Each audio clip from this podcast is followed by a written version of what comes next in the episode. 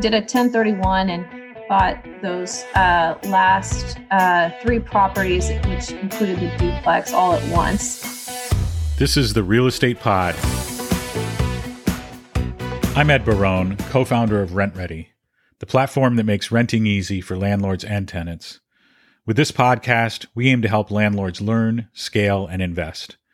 We also want to help you tackle the business side of real estate investing because being an investor or getting your first investment requires you to be an entrepreneur. It's about mindset and strategy. Stacy Rossetti is hosting the show today as part of a series that focuses on conversations with the women who are crushing it in real estate. Stacy herself is a real estate investing expert and coach out in Peachtree, Georgia, who specializes in real estate investing, rehabbing, and storage units. Let's get started.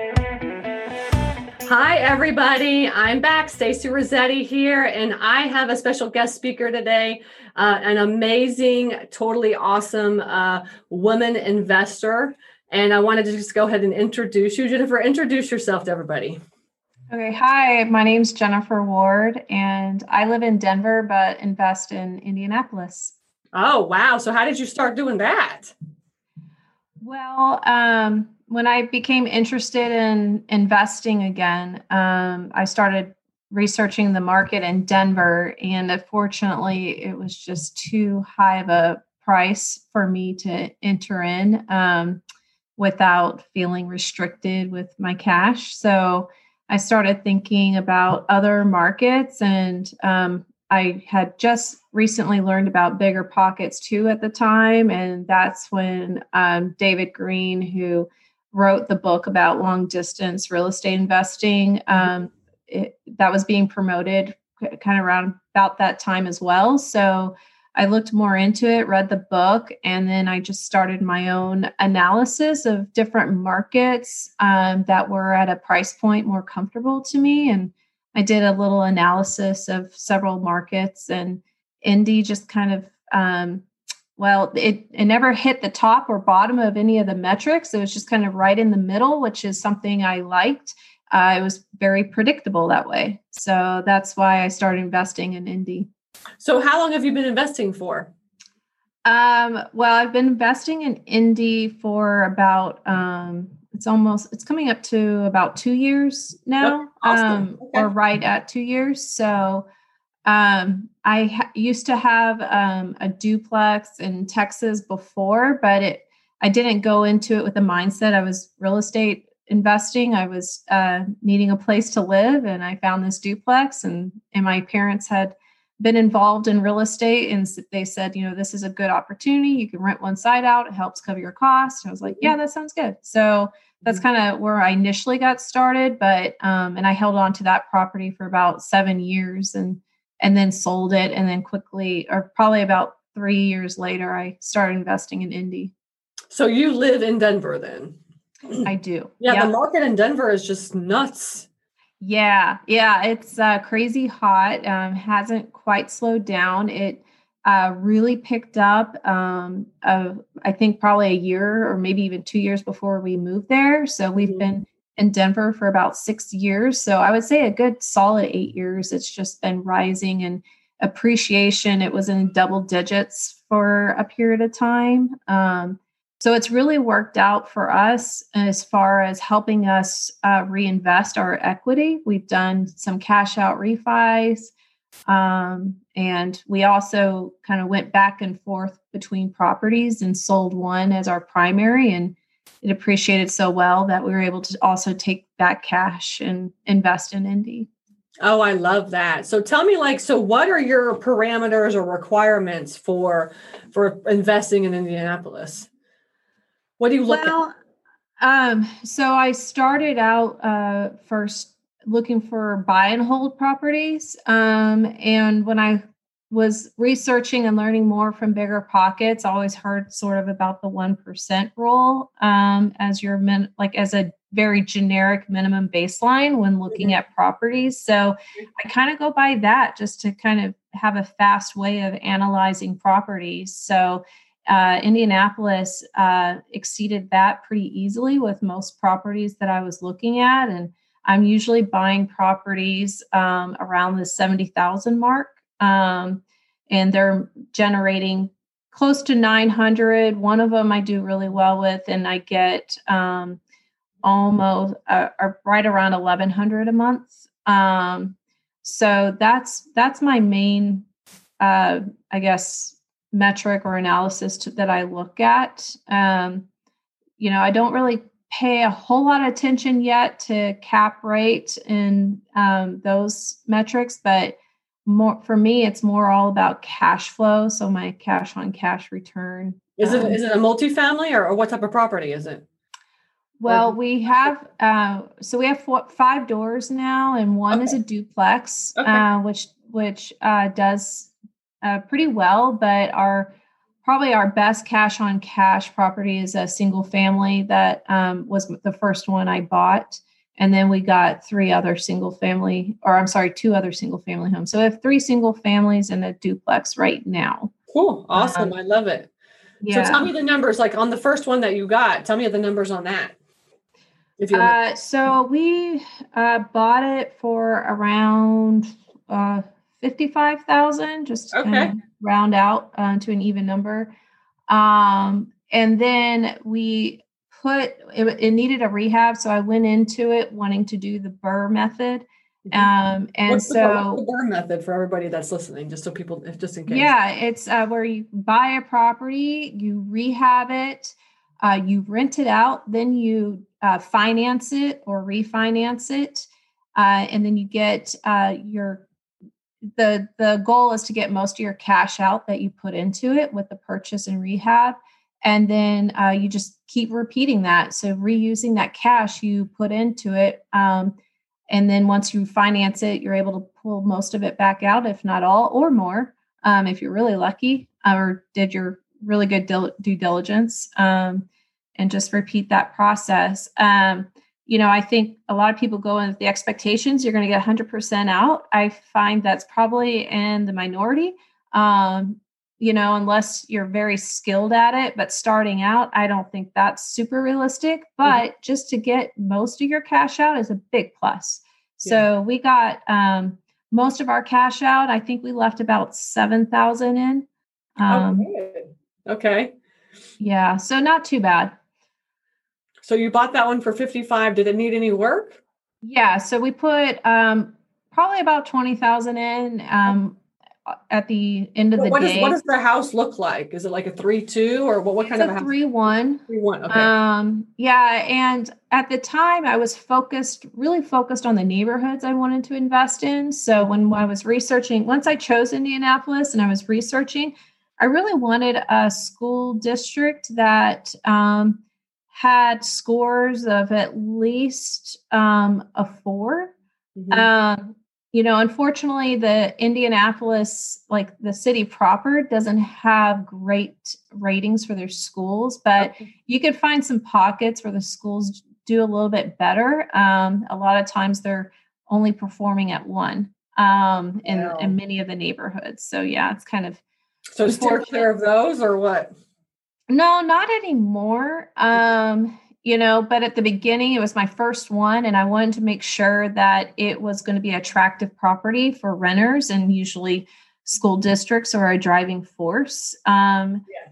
And you know, and the the later ones that we acquired, we actually uh, had to purchase them in a pretty tight timeline because we were doing a 1031 exchange. We had previously bought a condo in Denver um, that we decided to sell because we could do a lot more money with our cash yes. um, in in Indianapolis. So we did a 1031 and bought those uh, last uh, three properties, which included the duplex, all at once. So we couldn't be particularly choosy with those, but um, if I'm not under the gun to have to purchase something in a tight timeline, I probably would try to find more properties um, in that same neighborhood or close by uh, that we bought our first one. Yeah, you're. I think Denver has the same situation as Austin, Texas. It's like super expensive, uh, expensive, growing really fast. Yeah, I have a really good friend that's a realtor in Austin, and she says she's, you know, she's taking, you know, people around that want to buy investment properties in Austin, and they're like, you know, a couple hundred thousand dollars. And in Atlanta, you can exactly like Indianapolis, you can buy these properties just like you said, like fifty to a hundred thousand dollars. And I'm thinking to myself, why would you spend two hundred and something thousand dollars on an investment property when you can buy four of those in Atlanta? Yeah, and I think it goes down to what is your strategy? Is it cash flow or appreciation? Yeah, um, that's true.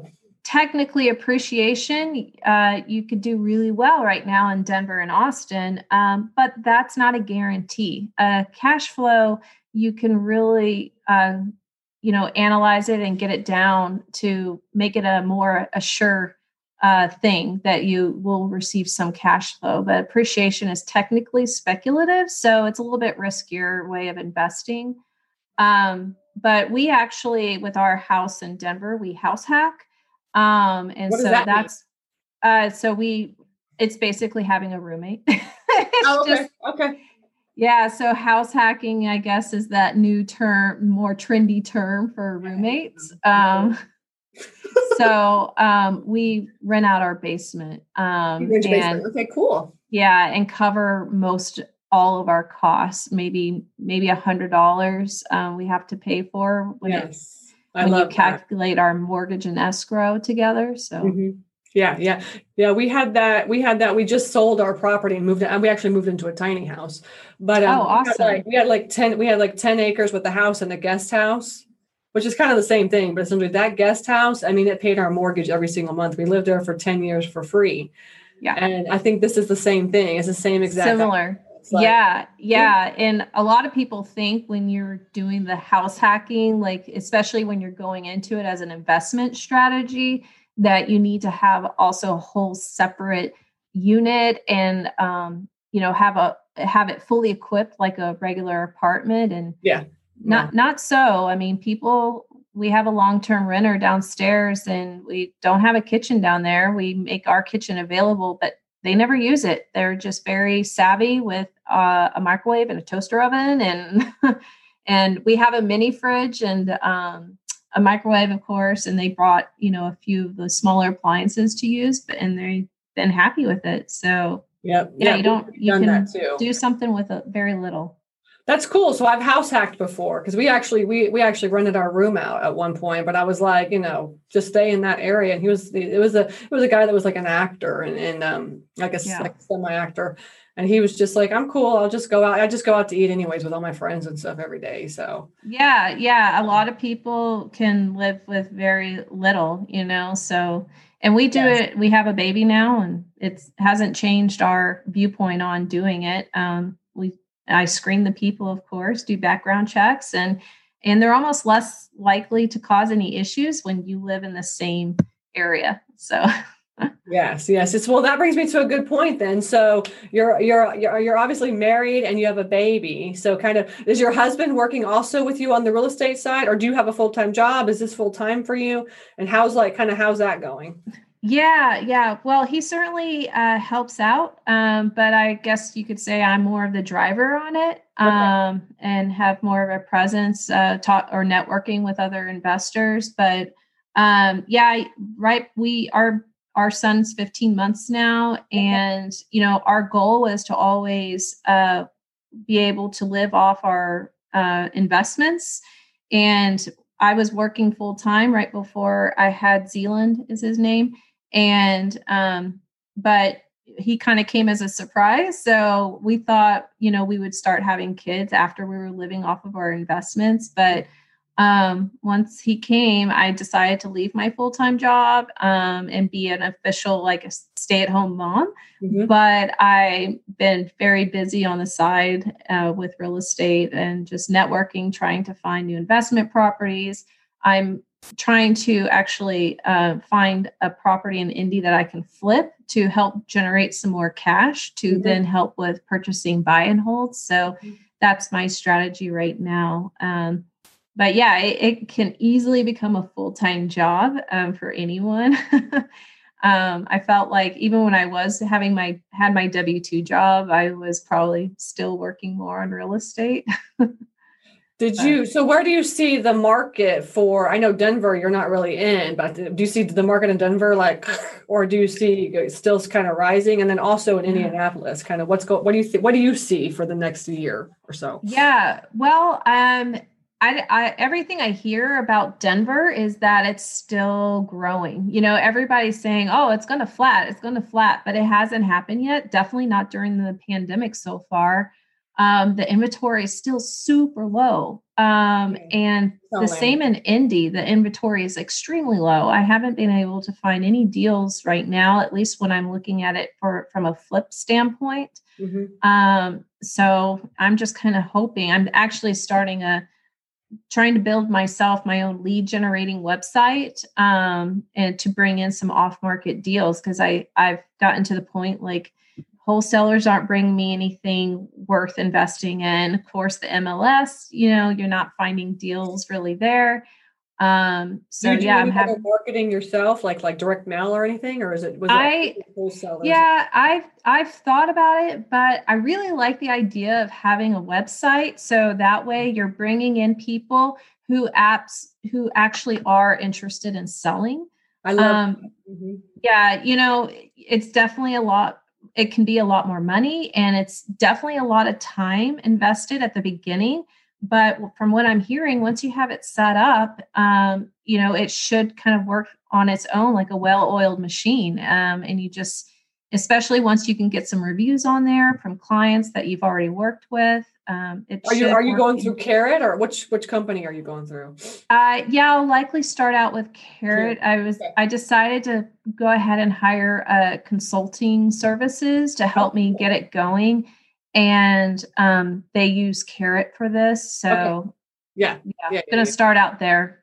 I would recommend carrot. And for people that don't know carrot, um, and I'll put the link in in the uh, in the end. We'll put the link. But essentially, they just create a website for you, and then they do all the SEO, lead generation. And like she said, it's a little bit more expensive than direct mail, but honestly, in the end, it's less work. Like once you set it up, it's kind of it's a little bit of work to set it up. But in the right. end, like what happens is that the leads just come to you and it's really kind of on your time you know there's no rushing or anything like that. And the leads are literally like i need to sell my house like please call me right now you know kind of thing which is opposite of direct mail which is like you trying to push somebody to like sell their house to you you know? So i'm definitely with you on the online generation. I teach my students both ways but yeah. i push online marketing. I, I'm, I like online marketing too. Yeah. Do you do at all any paid ads or um, well, has it mostly so, been um, SEO? No, all, all I do is buy storage facilities now. So for me, it's like a little bit different. But back in the mm-hmm. day, I was doing like online marketing, ads. I would do, I did everything, honestly. Oh, okay. You know, just yeah. like, but I'm like, I'm, it's so funny because I'm like opposite of you because I was like, let's do a million houses you know so opposite where you're like very i can say you're very like conservative and you're just looking yeah. at the numbers looking at the deals and and the BRRRR method as well is also this is you have the perfect perfect personality for the BRRRR method i think where i was like let's i want to do 100 homes right now you know so it was just like all, yeah.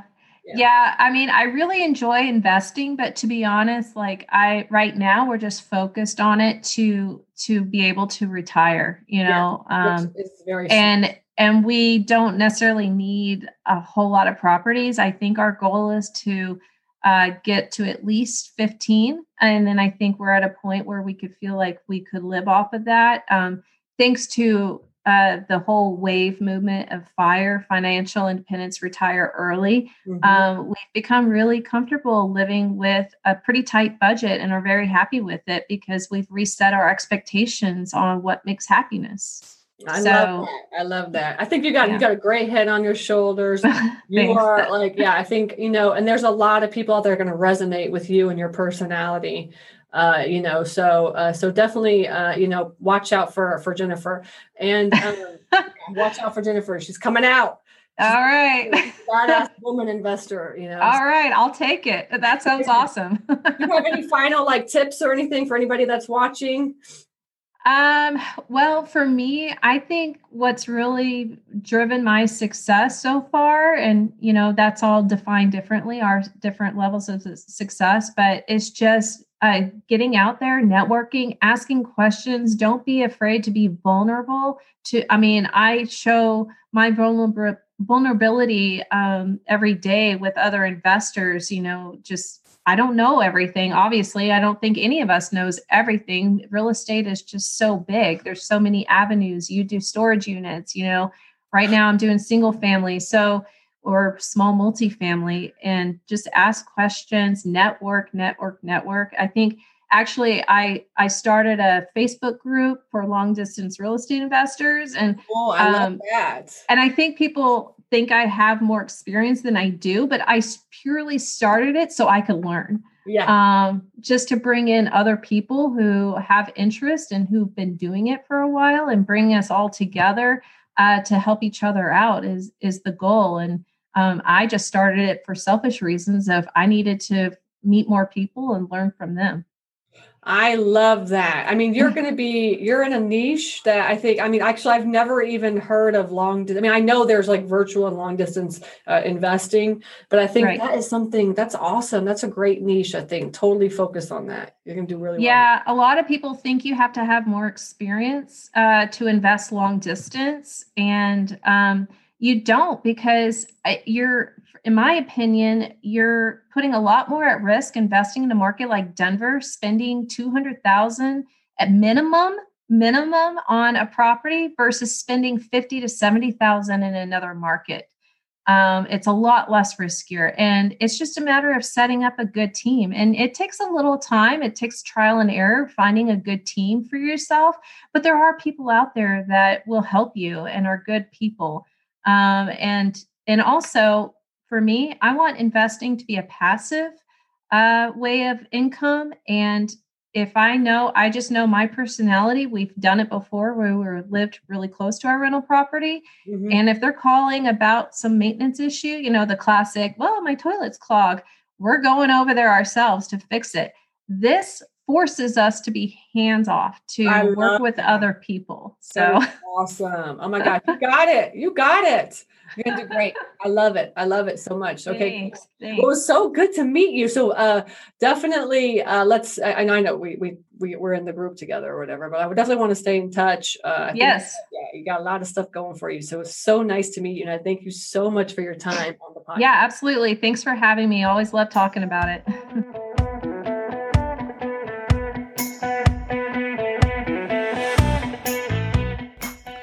Thanks for listening.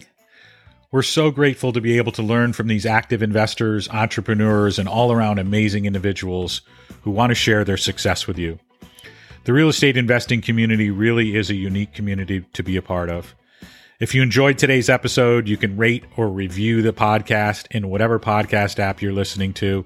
It would mean a great deal to us to learn what you like, what you don't like, and even questions we can answer on your behalf. You can also subscribe to the Real Estate Pod on Apple Podcasts, Stitcher, Spotify, or anywhere you listen to podcasts.